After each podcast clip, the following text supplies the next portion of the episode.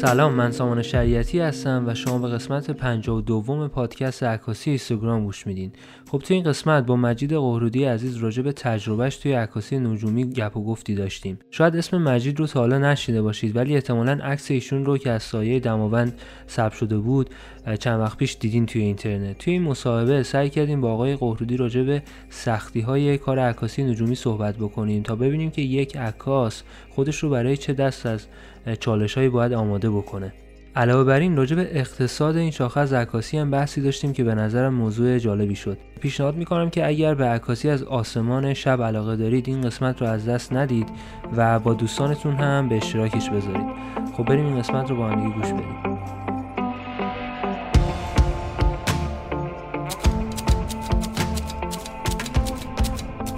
اینستاگرام. مجید قهرودی علاقمند آسمان شب و عکاسی نجومی و فعال در زمینه دوچرخه سواری رشته حرفه‌ای ورزشیم دوچرخه سواری کوهستانه ولی به خاطر نجوم و عکاسی نجومی دیگه به کوهنوردی و دو کوهستان و این فعالیت ها هم روی آوردم. حتما به این مسئله می‌رسیم که اصلا تاثیر ورزش توی کار شما چیه. ولی دوست دارم راجع به این اول صحبت بکنیم که اصلا چی شد؟ وارد عکاسی نجومی شدین چون خیلی رشته ای نیست که هر کسی که به عکاسی علاقه من میشه اول اینو انتخاب بکنه. معمولا کارهای راحتتری هست رشته های دیگه هستش که اونا رو انتخاب می‌کنن. خیلی دوست دارم بدونم که چی شد به این سمت وارد شدیم می‌دونم که شروعش از اون بحث رصدخانه بود که توی دانشگاه ایجاد شد. دوست دارم که از اونجا شروع بکنیم و بیایم جلو. درسته. سال 82 یا سه فکر کنم قبل از اینکه همکاریم با رصدخانه دانشگاه کاشان شروع بشه سه سال قبلش حدودا با کلاس های نجوم انجمن سپر کاشان آشنا شدم.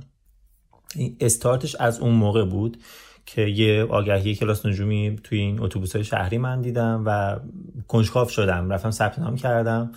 خیلی جالب. اون, اون موقع شهریه سه هزار تومن بود. اون کلاس ها یعنی یک دوره کلاس. شما می‌رفتی میشستی. سه هزار تومن بود شهریش مجذوب شدن من به دنیای نجوم از اولین باری بود که حالا بعد از دوره بار شبی برساوشی بود توی مرداد ماه. ما رفتیم یعنی اولین رصد شبانه من و اولین باری که با تلسکوپ ماه رو نگاه کردم خیلی واقعا منو شگفت زده کرد و اون یه جوری منو مجذوبم کرد دیگه کاملا به این رشته. دیگه تو سالیانه بعدش حالا کم و بیش یه سری خورد و فعالیت داشتم نه به طور خیلی خیلی جدی. اما از سال 85 که با رصد خانه دانشگاه کارشان شروع به فعالیت کردم دیگه شکل جدی گرفت همه فعالیت هم یعنی یه جوری کاری ترویجی خیلی جدی تر شد یه سری کارهای پژوهشی و حالا شرکت تو رقابت های نجومی و چیزهای دیگه. استارت اصلیش دیگه شد از سال 85 که با رصدخانه دانشگاه کاشان شروع به فعالیت کردم همکاری کردم. اما عکاسی نجومی بعد از شروع جدی نجوم من بود. یعنی من کامل توی وادی نجوم قرار گرفته بودم. یه جوری تمام فعالیت های, فعالیت های زندگیم رو نجوم تحت شعا قرار داده بود. ولی به خاطر اینکه از همون بچگی هم خب به هنر علاقه داشتم طراحی نقاشی می‌کردم. عکاسی هم خب کسی نیست که علاقه نداشته باشه بهش. دیگه کم کم کشیده شدم به سمت عکاسی نجومی.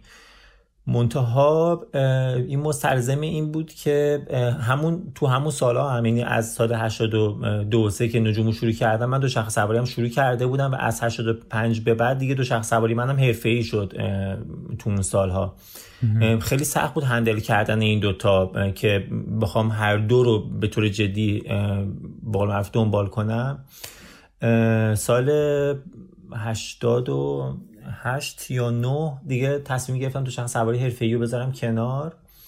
و خب چون پس اندازه خاصی هم نداشتم دو شخصمو فروختم که بتونم دوربین عکاسی بخرم. تصمیم سختی بود ولی یکی از بهترین تصمیمایی بود که توی زندگی گرفتم تو اون بازه زمانی. خیلی ازش راضی هم من. چون اون سنم سن قهرمانی من بود در واقع اون time. یعنی اگرم می‌خواستم دوچرخه سواری ادامه بدم خیلی راحت می‌شد به رده ملی یا بالاتر رسید. ولی خب تو مسابقات هم شرکت می‌کردین؟ آره آره آره. مسابقه شهرستانی استانی بود. خیلی base دوچرخه سواری کاشون قدرتمند نبود که بتونن یه استعداد پشتیبانی کنن اون time. اینم یه دلیلش بود که من دوچرخه سواری گذاشتم کنار. یعنی خیلی بستر مناسبی واسه یه رشد یه استعداد وجود نداشت و الان هم نداره البته. بعد از یک سالش که فکر کنم حالا دوربین خودم رو خریدم و فکرم یه سال بعدش بود. توی مسابقه عکاسی نجومی شرکت کردم اول شدم. اون موقع سه تا سکه جایزش بود. سکه 300 هزار تومن بود. اون تایم اختلاف قیمت رو می‌تونید مقایسه کنید با پول جایزش من دوباره رفتم دوچرخه خریدم. دیگه دوچرخه سواری دیگه. آره ادامه دادم بعدش. فکر می‌کنم لوکیشنتونم توی شروع این قضیه بی تاثیر نباشه. چون من یادم بچه همون که اینجا توی تهران علاقه داشتن به عکاسی نجومی. همیشه رصد میذاشتن می‌رفتن شهرهای اطراف کاشان و اینا. شما فکر کنم این دسترسی رو داشتین هم خودش بی تاثیر نبود داره دقیقا. اون سالها سال مثلا هلوش اوایل 90 دهه 90 خب خیلی آسمون نسبت به الان ایدئال تر بود الان هم همین جوره ولی خب یه سری روستاها دیگه مثلا از بین بردن اون لوکیشن های خاصشون ها به هر حال با هلوش حد اکثر یک سطح رانندگی ما آسمون کاملا ایدئال داریم واسه عکاسی نجومی. حالا چه توی کبیر باشه چه توی کوهستان باشه آسمون خیلی خیلی خوب داریم که آدم بتونه بره عکاسی کنه. کاشان حالا برعکس اینکه همه به عنوان شهر کبیری گرم میشناسنش مناطق کوهستانی سرسبز بسیار زیادی داره یا حتی روستایی که حالت جنگل تور داره به قول معروف. این تنوعش خیلی بقول معروف آدم رو بی نیاز می‌کنه از سفر کردن. خیلی از مسابقه عکاسی که من برنده شدم عکسان فقط مثلا از یه نقطه خاصه ولی مثلا کبیر منجاب که خودم خیلی خیلی ها میرن اونجا عکاسی می‌کنن. انقدر عکس های متفاوت دقیقا از یک نقطه ها از یه این یه حالا محدوده 20 متری انقدر عکس های متفاوت دارم که دو یا سه تا از رتبه های بین المللی که گرفتم دقیقا از همون نقطه هستش. یعنی هیچ کس متوجه نمیشه که مثلا اینجا اصلا یه جایی دیگه هستش. چرا؟ چون یه قشنگی که عکاسی نجومی نسبت به بقیه شاخه داره اینی که تنوع شما رو یعنی ویو هایی که جلوی چشم شما میاره چشم اندازهایی که باش مواجه میشید خیلی خیلی بیشتر از عکاسی توی روز هستش. اصلا کاملا یه دنیای دی متفاوت دیگه ایه. یعنی اینو کسایی که یه بار رصد کرده باشن یا و عکاسی کرده باشن کاملا متوجه میشن. که هر فصل با فصلشون روز دریاچه نمک به از اون روزایی که خب آب اونجا می‌گیره که باستا باسمون می‌بینید تو فصلهای مختلف حالا خیلی فرقی با همدیگه نداره. ولی مثلا توی عکاسی نجومی راهشیری باشه یا نباشه مثلا صورت های فرقی زمستانی تابستان یه, یه بار بار شهابی شما دارید. یه بار مثلا ابر میاد تو آسمون یه بار مثلا شهاب میاد.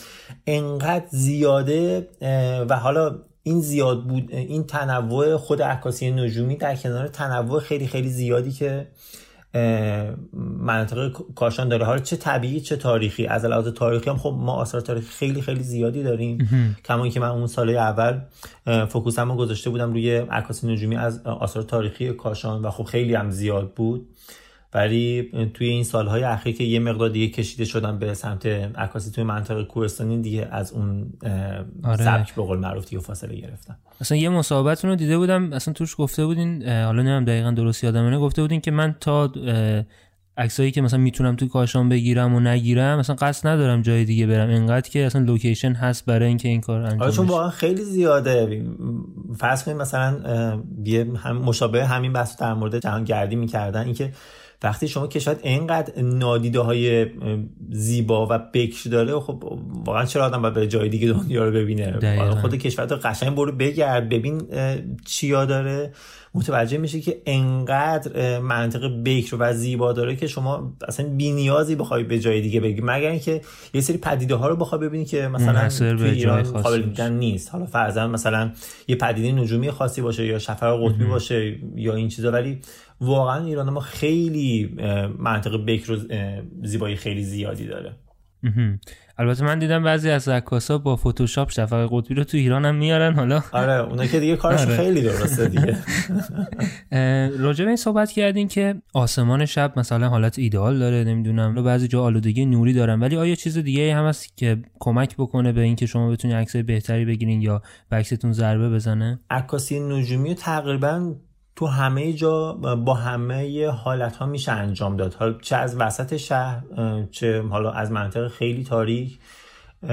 دقدقه من حالا توی مثلا سه چهار سال اخیر این شده که حالا به جاهایی سفر بکنم که کمتر عکاسه نجومی رفته به اونجا. مثلا خود قله دماوند. خب از پایینش خیلی ها عکس گرفتن. عکس خیلی خیلی قشنگی هم دارن که شاید مثلا من حالا نگرفتم یا حالا هر چیز دیگه. ولی یه سری سوژا بوده که خب کسی روش اقدام نکرده. نمیگم به ذهن کسی نیومده. من الان مثلا تلاشمو گذاشتم روی اونها. چون مثلا من خب دارم بعدم نمیاد برم یه جایی که آسمون تاریک داره عکاسی بکنم یا مثلا خیلی جای دیگه. ولی می‌بینم خب عکاس خوب واقعا ما کم نداریم توی ایران. بالاخره دوستانی هستن که احتمالا به اونجا سفر کنن و عکسای خیلی خارق العاده هم ثبت بکنن. این زیادن این این عکاسا ولی عکاسی که فرزن بیاد تلاش بکنه واسه اینکه فرزن اون عکس سایه و ماه رو ثبت بکنه خب چند نفر می‌تونن باشن اصلا. می‌دونیم واسه همین الان من دیگه فوکوسم رو گذاشتم رو این گونه ثبت ها چون می‌دونم اینا هنوز بکر مونده و بالاخره یه کسی باید بره اینا رو ثبت بکنه. توی بقیه حالا زمینه های عکاسی نجومی دوستان خوب من هستن که خیلی خوب کار کردن قوی کار کردن عکسای خیلی قشنگی هم دارن و زیادم هست اون سبک عکس ها ولی این نیستش. واسه همین من دیگه تمام حالا فوکوسمون گذاشتم روی این قسمت. از عکاسی نجومی. به این اشاره کردین که توی حوزه عکاسی نجومی خیلی اتفاقات مختلفی هستش که توی آسمان شب میفته که میشه اینا رو ثبت کرد. این یه شمشیر دولبه است. شما وقتی که این همه اتفاق می‌تونه بیفته دانش شما هم باید به یه حد کافی باشه که بتونید از اینا باخبر باشید و بتونید ثبتشون بکنید. برای یه کسی که توی ایران می‌خواد این کار رو انجام بده چه مسیر یادگیری هست؟ شما خودتون به صورت خاص مثلا چجوری این اطلاعات رو به دست آوردید؟ هم بحث تکنیکی عکاسی رو و همین که بحث و اینجور صحبت ها این خلاصه میشه تو همون بقول معروف بیس نجومی که من داشتم. یعنی خب من از حدود 5 سال قبل از اینکه اصلا دست به دوربین بزنم یا اصلا با دوربین آشنا بشم داشتم نجوم کار می‌کنم و آموزش می‌دادم. همین آموزش نجوم خیلی خیلی به درک مطلب با آدم کمک می‌کنه. یعنی قشنگ مطلب توی آدم شکل می‌گیره و نهادی نمیشه اینجوری اسمشو بذاریم. و دقیقا همین هست که به من کمک کرده تو همه این سالا واسه عکاسی من. یعنی من خیلی به خودم زحمت نمیدم که بخوام دنبال یه سوژه خاصی بگیرم. اینا مثلا تو ذهن من مثل حالا ابرو باد و این چیزا شکل می‌گیره.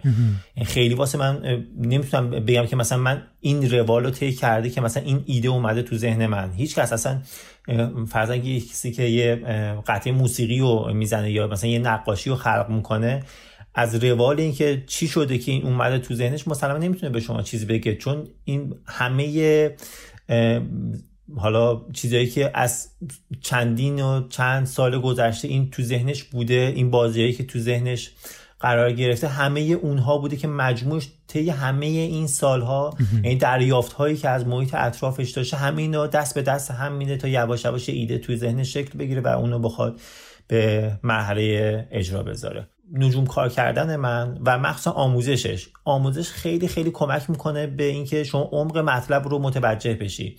یعنی تا وقتی من حالا این یکی دو ساله کمتر آموزش میدم ولی تا قبلش من هر باری که یک مطلب مشابه رو هر سال مثلا سر کلاسام تکرار می‌کردم هر سال باز داشتم یاد می‌گرفتم خودم. این خیلی کمک می‌کنه با آدم واسه اینکه بتونه درک کنه اون مطلب رو. و همینم هم کمک کرده به همه عکاسی های من تا الان. درست.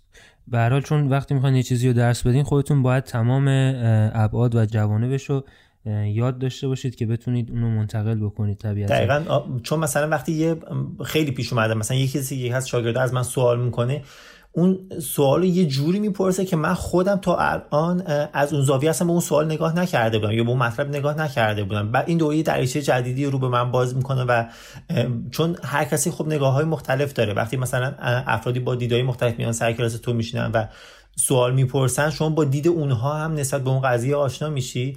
و این خیلی کمک می‌کنه که مثلا اون مطلب رو بالا بیشتر متوجه بشی خودت. چقدر جالب. دوستان راجع به این صحبت بکنیم که اصلا کاربرد عکاسی نجومی چی هستش؟ یه نفر مثلا پرسیده بود که کاربرد این عکس چی؟ آیا فقط جنبه زیبایی داره یا استفاده علمی و کاربردهای دیگه ای هم داره؟ سوال یه مقدار خب سوال ساده ولی جوابش خیلی سخته. خود عکاسی نجومی یکم میایم قبلترش. عکاسی نجومی یعنی چی؟ یعنی نوری که ما از آسمون ثبت می‌کنیم توی تصویرامون. ما تنها وسیله ارتب یعنی تنها متریالی که واسه آزمایش توی دنیای نجوم داریم همین نوریه که داره به ما می‌رسه.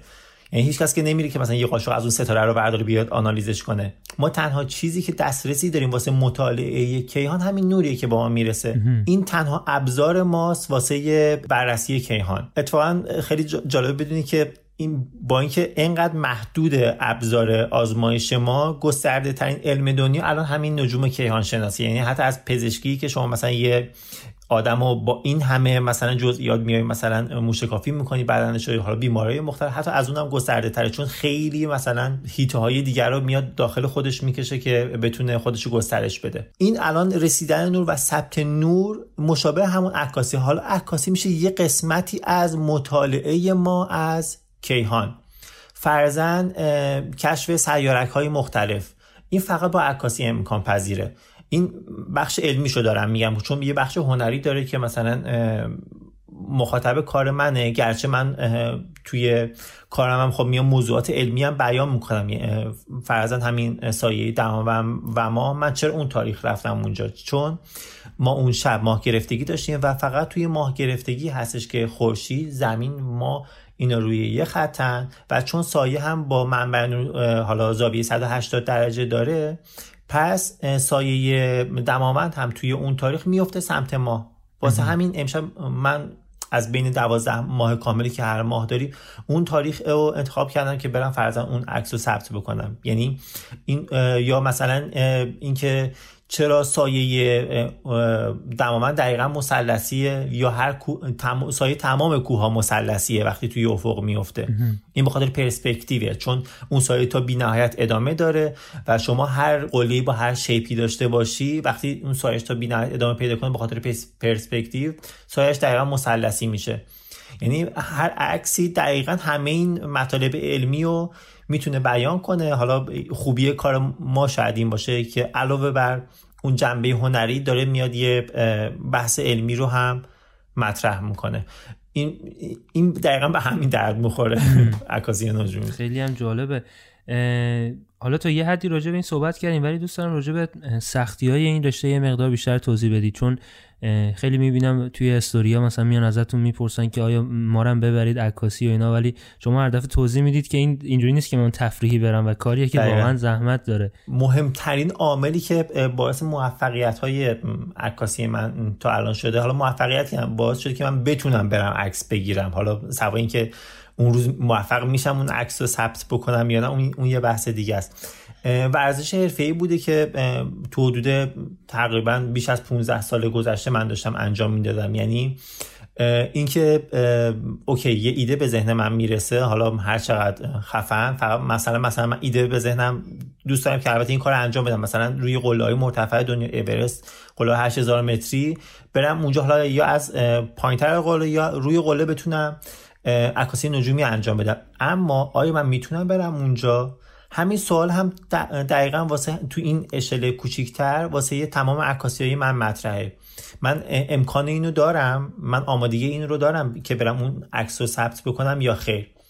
این جوابش فقط یه چیزه. من باید انقدر تمرین کنم که آمادگی جسمانی لازم رو داشته باشم که بتونم برم اون تصویر رو ثبت بکنم.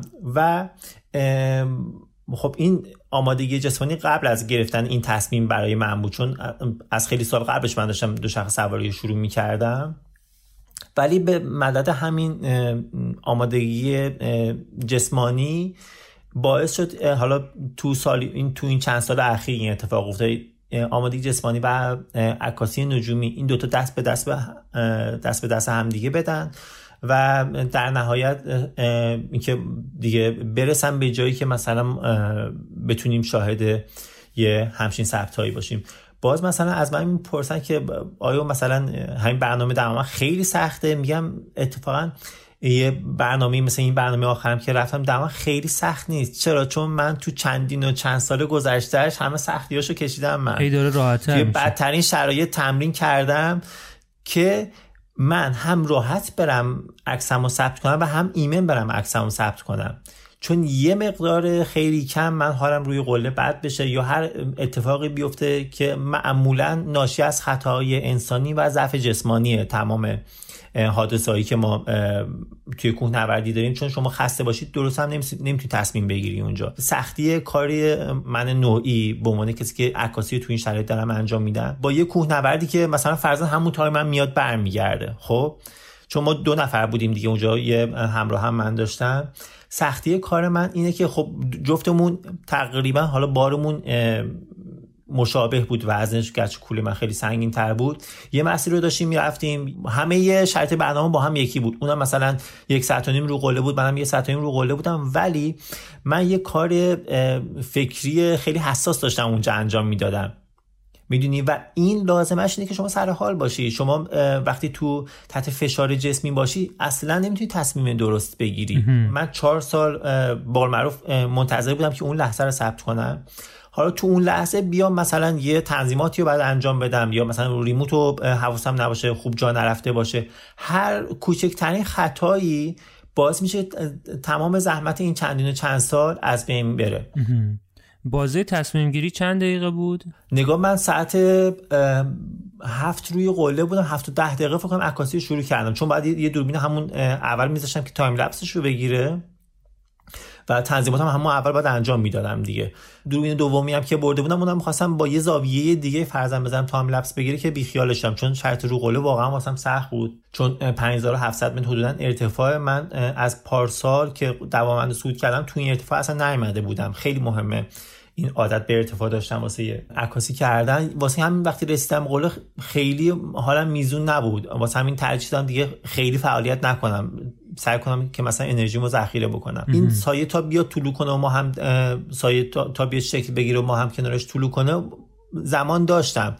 ولی بازم میگم که اگه من حالم اوکی تر بود خب مثلا می‌رفتم دور قله رو میگشتم مثلا کادرهای دیگه پیدا می‌کردم می‌دونی؟ گرچه اونجا رو دیده بودم و همه چیزی که می‌خواستم توی ذهنم بود ولی باز این حتی منی که اینقدر تمرین کرده بودم این یه مقدار سخت بودن شرایط توی اون لحظه یه مقدار مانع این شد که من آزادی عمل کافی داشته باشم و فقط تمام تلاشمو کردم که همون عکس رو بتونم خوب ثبت کنم یا مثلا time lapse هم از دستم نره. دوست دارم بدونم که اصلا چی شد تصمیم گرفتین که اون عکس خاص رو ثبت بکنید و اینکه آیا قبلا هم کسی تلاش کرده بود این کار رو انجام بده یا نه؟ اینکه حالا چطوری تصمیم گرفتم این عکس رو بگیرم هیچ هنرمندی نمی‌تونه اینو جواب بده که مثلا آقای کلهور بیاد بگه که من چطوری تصمیم گرفتم که قطع شب سکوت کبیر رو بسازم. نمیشه واقعا به این سوال جواب داد. یه ایده که یه جوری تو ذهن آدم شکل می‌گیره تو دل آدم شکل می‌گیره و دوست داره که بره انجامش بده. یعنی منظورم اینه که همیشه این ایده رو داشتین یا اینجوری بود که مثلا یه روز گفتین آقا این کارو بکنیم؟ نه از سال 95 یا 96 بود. چون اولین تلاشم من واسه ثبت این تصویر سال 96 بود که رفتم دماوند. با یه دوستی رفتیم که این عکس رو هم تو موقع غروب خورشید میشه گرفت هم طلوعش از اون که مثلا ماه داره غروب می‌کنه یا از اون که مثلا ماه داره طلوع می‌کنه. تو این دوتا زمان میشه. ولی فرضاً واسه این دفعه که من رفتم موقع طلوع ماه غروب خورشید ماه و سایه به همدیگه نزدیکتر بودن تا فرداش که مثلا موقع طلوع خورشید بود. یک کدوم از این دوتا زمان رو بعد انتخاب می‌کردم. سال 96 فکر کنم جفتش اندازش تقریبا با هر دوتاش می‌شد انجام داد. ولی ما فکر کنم دوشنبه داشتیم می‌رفتیم رو به قله. هوا ابر شد. مثلا تا نزدیکای 4800 4800 صعود کردیم.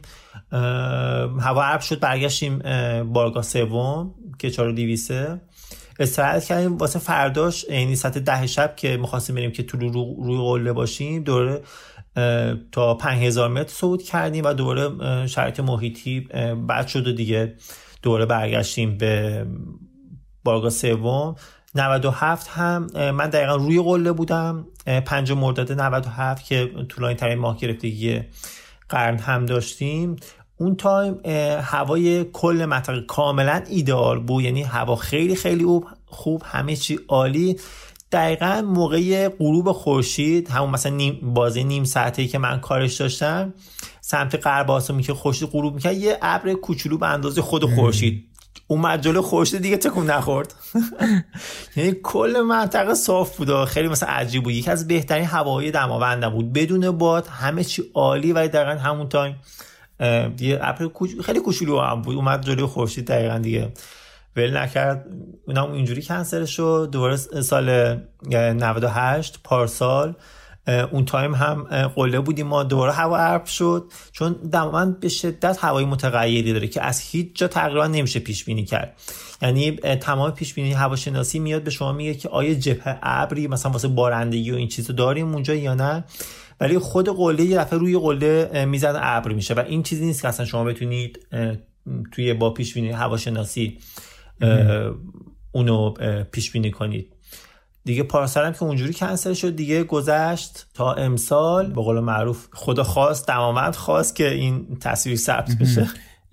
خیلی هم خوب فکر می‌کنم دیده شد. حالا فکر میگن اینقدر دیده بشه یا نه؟ آره خیلی بازنش شد. کار خیلی خارج از تصور خودم بود. مثلا پیامایی که دوستان می‌دادن خیلی مورد استقبال قرار گرفت. و چیزی که واسه همه جالب بود بقول معروف این سرسختی من بود واسه ثبت این تصویری که مثلا هر سال پا میشم میرم دماوند.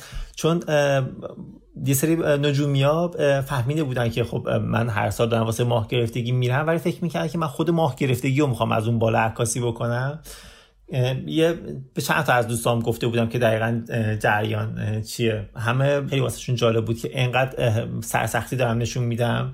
واسه که به این مثلا خواستم برسم اینقدر دارم تلاش می‌کنم. این واسه حالا همه خیلی جالب بود. خیلی, خیلی هم پیام های مختلفی با این مضمون داشتم من.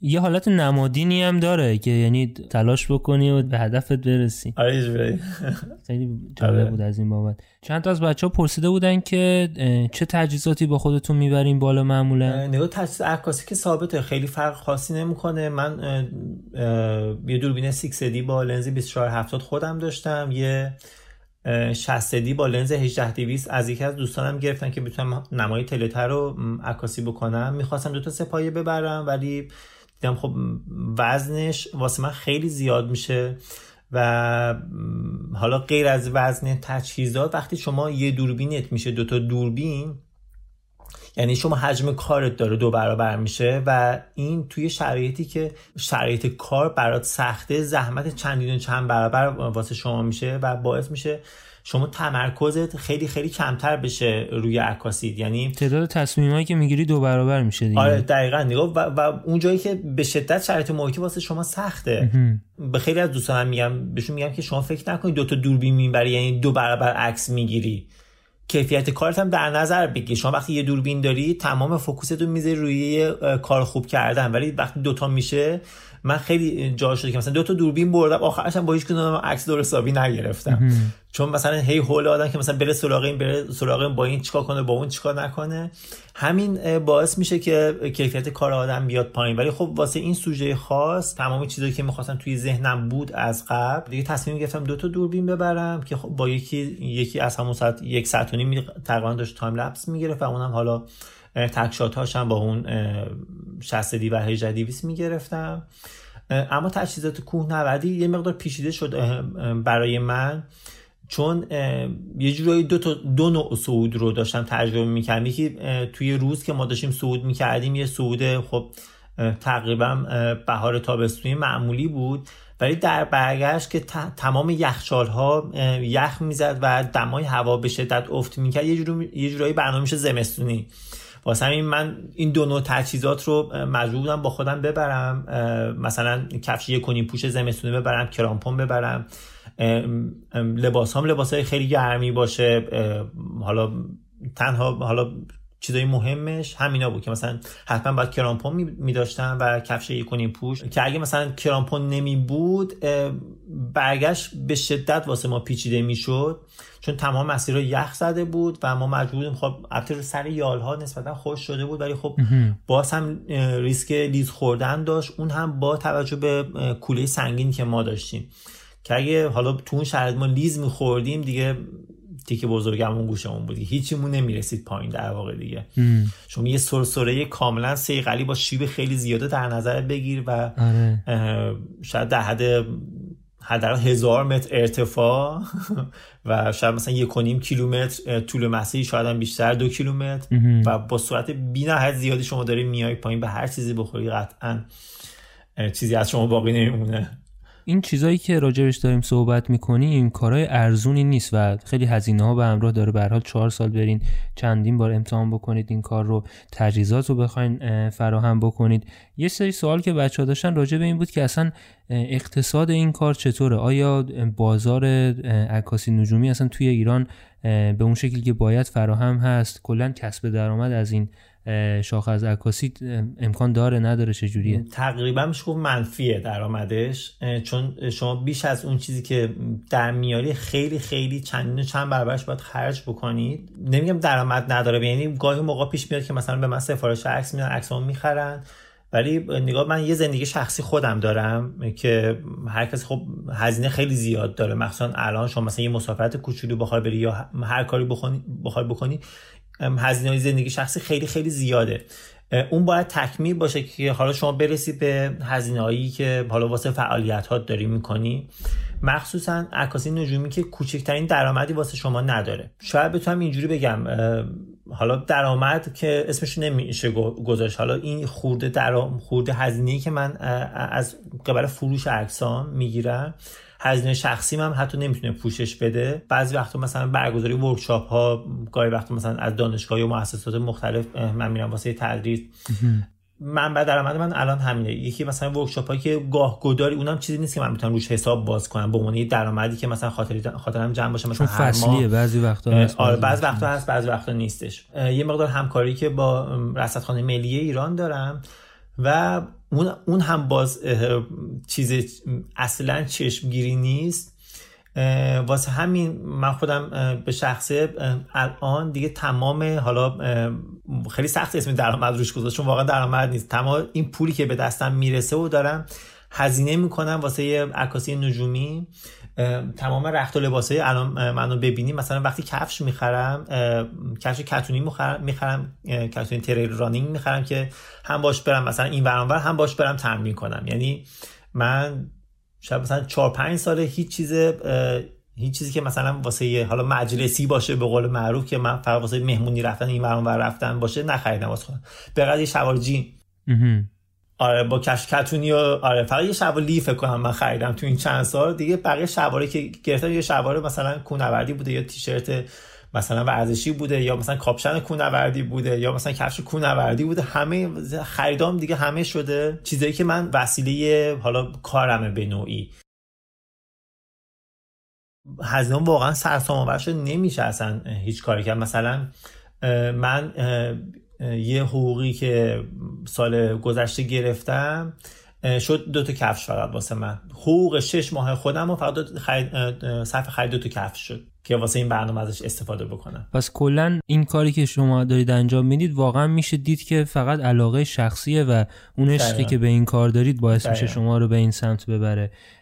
داشتم یه مسابقه دیگه می‌دیدم که توش ازتون پرسیده بودن که راجب نسل آینده و با عکاسای جوان بعد خیلی انگار ناراحت بودید از این قضیه و پاسخی که دادید این بود که خیلی امیدی ندارید به اینها چون برای خیلی ها تلاش کردید مثلا آموزش دادید بهشون ولی بعد که یک مقدار کار مثلا جلو رفته یک مقدار سختی های کار مشخص شده همه ول کردن. آیا هنوز این قضیه رو می‌بینید یا اصلاح شده؟ چجوریه؟ کم بیش آره تقریبا همین جوریه. من روال آموزش خودم اصلا نه عکاسی نجومی حالا کلا اون اوایلی که با رصد داشت کاشان همکاری می‌کردم آقای صفایی استادم توی رصدخانه دانشگاه کاشان آموزش اینجوری بود. مثلا می‌خواستی بریم مثلا شب رو پشت بوم رصدخانه با اون تلسکوپ های آماتوری رصد بکنیم. گفت این تو اینم تلسکوپ برو یاد بگیر. به بالا آموزش اینجوری یعنی ما رو مینداخت توی استخر ما دست و پا می‌زنیم که شنا یاد بگیریم. و واقعا هم یعنی راهنمایی می‌کرد. ولی میزاش ما تلاش کنیم واسه اون یاد گرفتن. همینجوری مثلا لقمه را جویده شده تحویل ما نمی‌داد.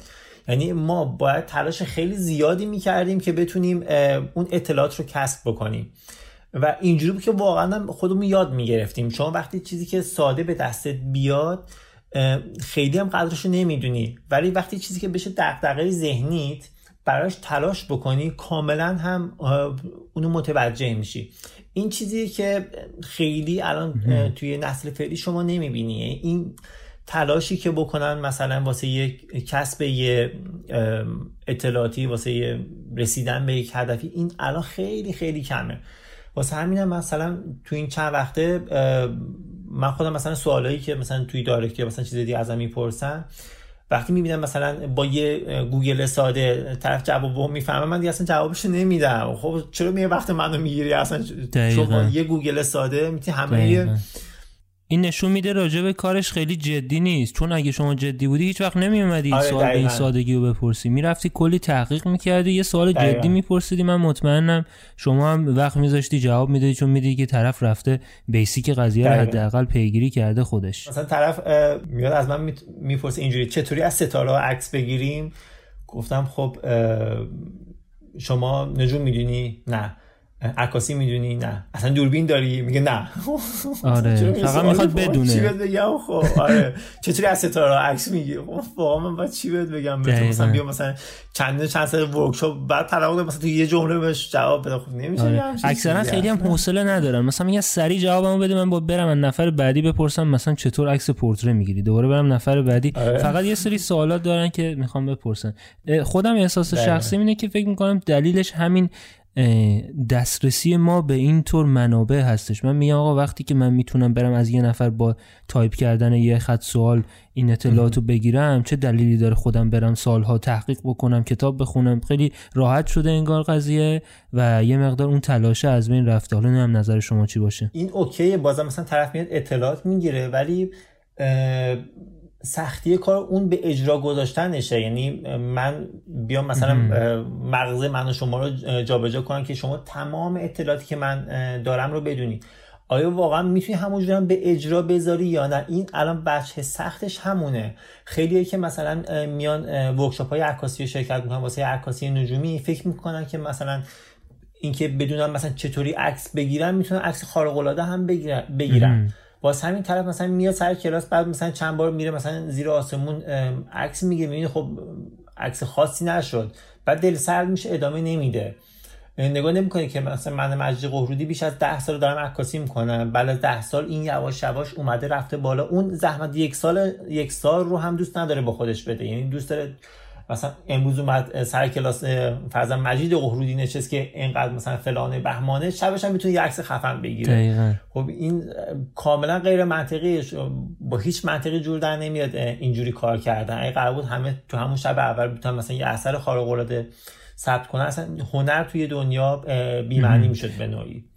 کاملا درسته. مخصوصا توی شاخه عکاسی نجومی این حرف دیگه خیلی درسته. چون من خودم حالا عکاسی چند وقتی است دارم عکاسی می‌کنم دیگه حداقل راجع به تکنیک قضیه مشکلی ندارم. ولی اولین بار که رفتم امتحان بکنم عکاسی از آسمان شب رو گفتم یا اول فاز من اصلا انگار هیچی بلد نیستم از دور استفاده از دوربینم. چون یه یه کاری که شما باید کار اصلا متفاوته آره. دقیقاً. اصلا شرایط ساده ای نیست. مثلا یکی از بچه ها سوال پرسیده بود که نمیترسه آقای مجید قهرودی از نیم مار و اغرب و حیوانات درنده و اینا. حالا نم نظرتون چی باشه ترجیح فکر نکنم دیگه. اتفاقا مثلا توی این چندین سالی که تجربه عکاسی دارم هیچ گونه رویارویی خطرناکی با هیچ موجودی نداشتم غیر از انسان که حالا بخواد فکر منو درگیر بکنه. این تنها موجود خطرناکی که من تو این سالها باش روبرو شدم انسان بوده فقط. همین. با پلیس هم به مشکل برخوردین تا حالا؟ یه بار بازداشت شدم رفتم سه ساعت توی کلانتری بودم. واسه اینکه داشتم از توی شهر حالا توی آرامبیت گلم بودم اتفاقا. خیلی سال پیش بود محاسبه کرده بودم که مثلا ماه از بالای زیارتی طلوع می‌کنه و من انتهای خیابونی بودم با تلسکوپ واسه اینکه اون لحظه رو شکار بکنم اصلا هوا ابر هم شد اون تو افق اون لحظه نشد عکاسی بکنم. دیگه پلیس اومد سر وقتم که این چیه؟ خطاب به تلسکوپ. گفتم خب تلسکوپ بعد تلسکوپ نمیشناخت طرف. و یه نگاه این ورانورش کرد و گفت پاشو بریم کلانتری جاسوسه اینو باید ببریم سری آره یه سه سه چهار ساعت توی کلانتری بودم. مثلا ساعت یک شب من گرفت طرف تا سه صبح چهار صبح توی کلانتری بودم. جالب که مثلا فرداش من امتحانی درس تخصصی رو داشتم. اصلا افتادم فکر کنم آخرش آره اینجوری هم بود خیلی پیش اومده تا الان آره. چون کارش هم اینجوریه که باید یه ساعت عجیب غریبی حتما بری بیرون بعد میبیننت آره جای عجیب غریبی کسی که عجیب آره این ساعت آره. اومده احتمالا یه مشکلی داره قطعا یه کاری داره می‌کنه آره.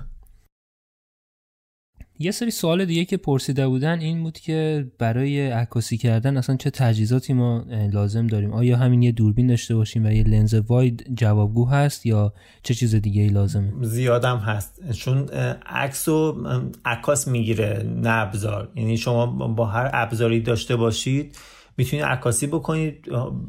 ایده شما چیه واسه عکس یعنی اون ایده هست که تعیین می‌کنه که شما چه عکسی دارید می‌گیرید. حالا ابزار هم میاد به کمک ایده شما. فرضاً من خودم یه دوربین لنز خب بیشتر ندارم اما بیشتر نماهایی که مثلا با لنز تله یا تلسکوپ میاد خب اونا رو دیگه میرم از دوستام امانت می‌گیرم یا کرایه می‌کنم. یا اگه نیاز به لنز واید داشته باشم دوباره مثلا از دوستانم امانت می‌گیرم. من خیلی تجهیزات پیچیده ای ندارم. خودم مثلا یه دوربین دارم یه لنز با یه سپایه و ریموت. این تمام تجهیزات عکاسی نجومی منه. ولی خب با این قیمت هم خب نمیشه رفت خرید. چون خیلی هم ازم می‌پرسن دوربین لنز بریم چی بخریم؟ گفتم ببین الان هزینه خیلی زیاده. شما الان هزینه بیش از ابزار حرفه‌ای که من خریدم و باید بکنید که یه ابزار رد پایین تهیه بکنید. دقیقاً. واسه همین بهتره که مثلا یه دوربین مثلا خونگی که مثلا سری جی کانون یا مثلا مدل مشابهش از بقیه برندا نمی‌دونم که مثلا واسه عکاسی روز یا مثلا عکاسی خودتون دستتون باز باشه و عکاسی با اون تمرین بکنید. بعد واسه عکاسی نجومیتون برید دوربین کرایه کنید. یعنی این منطقی ترین کاره. یعنی چون من خودم دوربین لنزم فکر کنم 11 تومن برام در اومد. الان فکر کنم نزدیک 52 تومن شده. خب من یه دغدغه خیلی زیادم اینه که مثلا توی این برنامه کوهنوردی که من دارم یه اتفاقی واسه ابزارم بیفته من تموم میشه دیگه. اصلا هیچ کاری دیگه نمی‌تونم بکنم توی عکاسی نجوم مگر اینکه خب خب من برم کرایه بکنم ابزار. یکی از دغدغه های من این, این قیمت ابزارم شده الان. که یه دوزی به اون نزنه اتفاقی براش نیفته یا هر چیز دیگه ای باز همینم همه چیز رو ایده یادم شکل میده. یعنی من همین تصویر سایه درآمد ماهو با یه موبایل با کیفیت هم تقریبا می‌شد همونو گرفت. خیلی چیز پیچیده ای نبود. کما اینکه شاید مثلا طی ده سال آینده احتمالا DSLR ها خیلی مثلا دنیاش فرق بکنه و عکاسای نجومی حتی با خیلی سطوری بتونن خیلی راحت با موبایل داشته باشن. اتفاقا همین چند روز پیش پست گذاشتیم که شرکت یکی از شرکت های دوربین سازی بعد از 84 سال فعالیت بالاخره ورشکست شد و یکی دلایلش هم همین ورود دوربین های موبایل ها بود یه بحثی که یه مقدار جامون این بود که حالا بحث درآمد عکاسی نجومی تو ایران خب حالا می‌دونیم که خیلی شرایطش فراهم نیست. آیا توی خارج از کشور هم شما تحقیق کردین ببینین که اونها چیکار می‌کنن؟ حالا اونها فقط از چاپ عکس یا چه جوریه تنها جایی که من در مورد شنیدم آقای بابک تفریشی بوده و اینکه ایشون هم می‌گفتن که من چون همکار نشنال جغرافیک هستن از عکاس عکس های نجومیشون خیلی درآمدی ندارن. یعنی بیشتر درآمدی که دارن از عکسایی هست که مثلا از طبیعت توی روز یا مثلا مستند اجتماعی یا حیات وحش اون عکس ها هستن که بیشتر منبع درآمدی ایشون هستن توی نشر جغرافیک نه عکسای نجومی که حتی خدا آقای هم دیگه کاملا به عکاسی نجومی توی دنیا شناخته شده ولی ایشون هم آره. چیزی که حالا من از ایشون شنیدم همین بوده که از عکس نجومیشون درآمد خاصی ندارن. سوال بعدی اینه که اصلا عکس خوب برای شما تعریفش چیه؟ ایده خوب پشتش باشه یا ایده فقط ایده.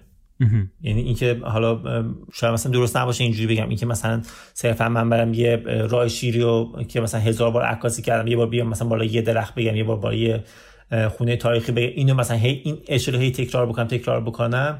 این خب ایده ای نداره. من یعنی من فقط لوکیشنم رو تغییر دادم. اون بیس فقط یکی بوده. ایده ایده تو هنر حرف اولو میزن و یه نگاه متفاوت داشتن یه ثبت متفاوت داشتن. فکر می‌کنم کار رو هم سخت می‌کنه. همین قضیه که خودتون هم اشاره کردین. خیلی چیزا عکاسی شده و این ایده ناب داشتنه یه مقدار سختتر شده رسیدن بهش نه؟ خیلی سخته ولی نشدنی هم نیست و اینکه ایده خوب همیشه هست. یعنی شما هر سال که میگذره مثلا همونجوری که شما می‌تونید موسیقی های خیلی لذت بخشتر بشنوید آثار موسیقی خیلی مثلا فاخر هر سال تولید میشه نقاشی های خیلی مثلا فرزن بهتر می‌بینید معماری های خیلی قشنگتر می‌بینید.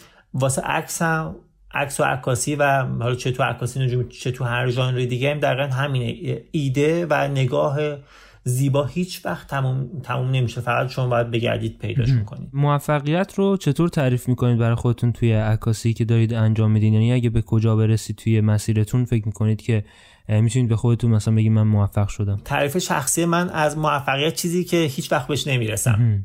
یعنی این تلاشی که من تا ابد می‌خوام داشته باشم واسه ثبت عکسام یعنی اینجوری واسه تعریف من بعدم نمیومد. این عکس سایه ماه دماوند رو امسال هم نتونم ثبت کنم که یه سال دیگه هم دوباره تلاش بکنم واسه این ثبتش. آره. یعنی موفقیت یعنی همینه. یعنی خیلی واسه خودم دغدغه است که اگه فرض چون من الان الان مثلا یه چند تا ایده دیگه تو ذهنم دارم حداقل واسه دماوند گیم اوور شدن اما موقعی میاد که ایده دیگه تو ذهنم نباشه. من دوست ندارم هیچ وقت این اتفاق اتفاق واسم بیفته. دوست دارم همیشه این چالش این, مسیر واسه من باز باشه و تلاش می‌کنم واسه اینکه این مسیر رو هی ادامه بدم فقط برم جلو. این جلو رفتن واسه من موفقیته. قرار نیست مقصدی حتما واسه من وجود داشته باشه. یه واسه که خیلی ورزش حرفی دوست ندارم. این که مثلا نهایت ورزش حرفی مدال طلای المپیکه. خب من وقتی اونو گرفتم بعدش چی؟ من از این بعدش چی؟ داری دیگه. آره از این بعدش چی؟ من اصلا خوشم نمیاد. دوست دارم مثلا یه مدال طلای مثلا بین سیاری مثلا فرضاً بعدش باشه فرضاً مثلا واسه اون تلاش کنم بعد مثلا بره بین کهکشانی به بین حالا کیهانی مثلا باشه. یا این این دوست دارم ادامه داشته باشه. این مسیر من اینه و دوست دارم برم جلو. قلای مرتفع روی زمین عکاسی کردم. شاید مثلا بعدش برم روی ماه مریخ. دوست دارم این چالشه همش واسه من ادامه داشته باشه و, و همیشه در تلاش باشم واسه رسیدن به اونها. پس با ایلان ماسک در تماس باشه احتمالا این چند وقت یه لازم آره. داشته باشه آره یه عکس نجومی احتمالا لازم داشته باشه. این مسئله که بعضیا مثلا عکس رو فتوشاپ می‌کنن و اینجور چیزا به نظرتون مثلا مسئله مهمی هست؟ نیست؟ چجوریه؟ نمیشه گفت مهم نیست ولی آدم نمی‌تونه بی تفاوت باشه چون ذائقه رو عوض می‌کنه توی حالا جامعه. همونقدر که من نوعی دارم تلاش می‌کنم که نگاه مردم رو به آموزش بدم به نوعی. چون آموزش هم داده میشه. وقتی من میرم عکس مستند ثبت می‌کنم همین آگاهی میده به مردم. یه جورایی هم خب باید آدم آموزش بده که با اشتباه ها هم آدم یه جوری اونا رو گوش زد بکنه. آخرش نظر خود من اینه که من مجد قهری وقتی کارمو قوی انجام بدم کارمو درست انجام بدم وقتی درست آموزش داده بشه نگاه مخاطب دیگه انشالله مخاطب دیگه خودش درک این رو پیدا خواهد کرد که کار درست رو از اشتباه تشخیص بده. کما که واقعا نمی‌تونم مخالفت کنم با اینکه فرضاً اگر کسی روال اشتباهی توی ثبت تصاویر پی گرفت ما باش برخوردی نداشته باشه. حتی نوع برخوردم قطعا مهم خواهد بود ولی اینکه از اون جهت هم آموزش بدیم که اینجور مثلا کار کردن اشتباهه. اینم به شکل مناسبش من خب واقعا باش موافقم چیزی که باید باشه. چون این یه روالی که کم کم زائقه رو داره عوض می‌کنه توی اجتماع توی همه هنرها اصلا. چه حالا عکاسی چه نقاشی چه موسیقی. اینقدر مثلا موسیقی های حالا مزخرف با عرض معذرت ما همه داریم میشنویم. این و اینها باعث میشه که زائقه اجتماع تغییر بکنه. و موسیقی حالا سوای سبک های مختلفی که وجود داره از اون مسیر اصلیش خارج بشه. و این, این چیزی هست که الان شروع این بقول معروف این چالشه. اگر الان آموزش داده نشه اصلاح نشه قطعا در آینده نزدیک دیگه قابل کنترل نخواهد بود چون دیگه همه چیز دیگه اون موقع خراب شده. و این چیزی که الان باید آموزش داده بشه درست. به نظرم از این بابت مهمه که به حال مسئولیت زیادیه که ما اینو بذاریم روی دوش مخاطب که بهش بگیم آقا شما هر عکسی دیدی دانش این رو داشته باش که بفهمی این آیا توش دست برده شده یا نه. می‌دونی چی میگم؟ اون دیگه مثلا بار مسئولیتش برای ماست. چرا؟ چون از کی آموزش ببینیم ما باید آموزش بدیم دیگه. خب؟ یعنی یه درصد زیادی از کار ما من اگر فرضاً میرم یه عکسی ثبت می‌کنم از من آموزشش هم بدم که آقا این اتفاقها داره میفته با این فضا آشنا باشی. چون مثلا بیشتر اینایی که مونتاژ می‌کنن از دادن اطلاعات هم صرف نظر می‌کنن دیگه هر گونه اطلاعاتی. ولی وقتی من اون آموزش ها هم در کنار ثبت خودم بیام بهشون بدم متوجه خواهد شد که چه اتفاقی داره میفته و این کم کم باعث حالا شکل گرفتن نگاه مخاطب میشه که ولی خب کار کار سختیه درسته. یعنی نمیشه از مخاطب توقع داشت که حتما همه بدونن ولی ما این رسالت خودمون رو به نوعی می‌تونیم درست انجام بدیم.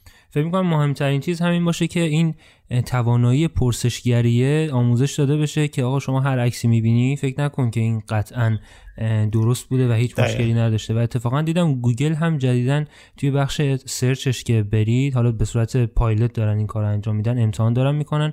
بعضی عکس ها رو میاد زیرش یه تگ می‌ذاره که آقا این عکس مثلا فتوشاپ شده. یعنی خودش داره اینا رو فلگ می‌کنه که حواستون باشه که خیلی می‌تونه کمک بکنه به این قضیه. حالا یه سوالی که من همیشه می‌پرسم از دوستان اینه که اگر که می‌خواستید یه نصیحت یه پیشنهاد به خودتون بکنید وقتی که تازه کارتون رو شروع کرده بودید معمولا چی میگید؟ که مثلا فکر می‌کنید شاید می‌تونست کمک بکنه بهتون توی این مسیر؟ چیزی که من خودم بهش ایمان دارم اینه که وقتی آدم با عشق و علاقه نهایت تلاشش رو بکنه نتیجه جز موفقیت نخواهد داشت.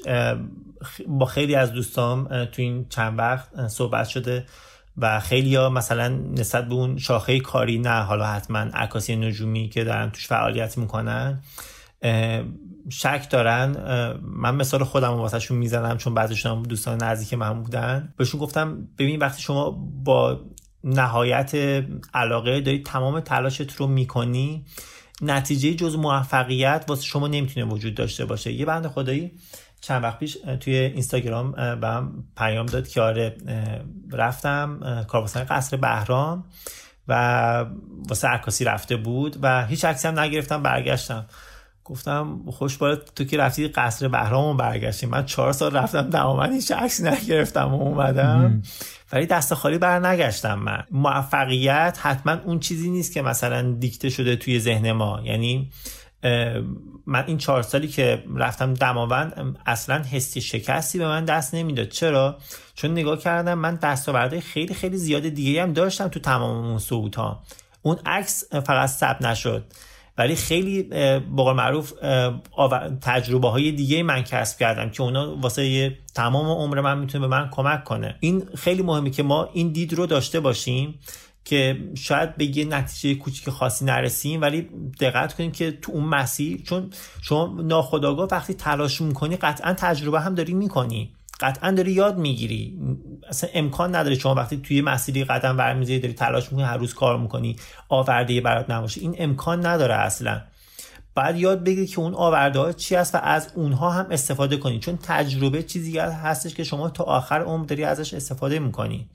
و این مهمترین دستاورد هر شخصیه که داره توی یک مسیری تلاش می‌کنه. حالا اون عکس بالاخره یه روزی ثبت میشه.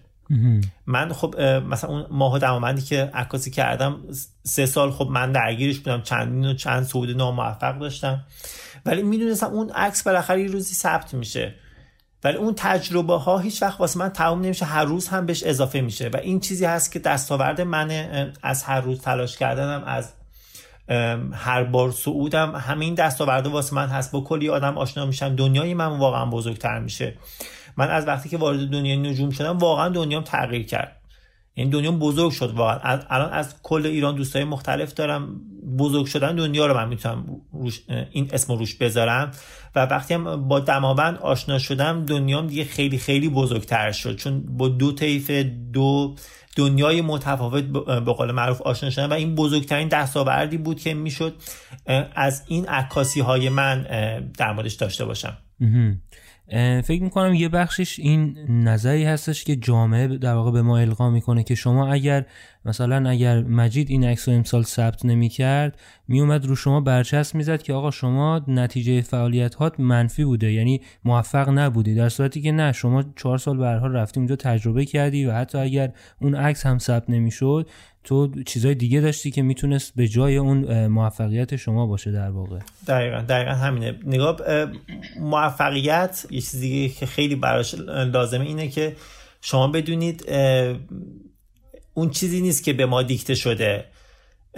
اون اشلی نیست که جامعه تعیین می‌کنه. اون نسخه ای نیست که واسه من پیچیده شده یا واسه شما پیچیده شده. هر کسی واقعا دنیای متفاوتی داره. انقدر همه آدم ها با هم متفاوتن و میشه موفقیت رو به انواع مختلف واسه هر کس تعریف کرد. این این چیزی که هر شخص که داره توی مسیری تلاش می‌کنه باید بهش واقف باشه و اونو در نظر بگیر توی مسیر خودش. دقیقا.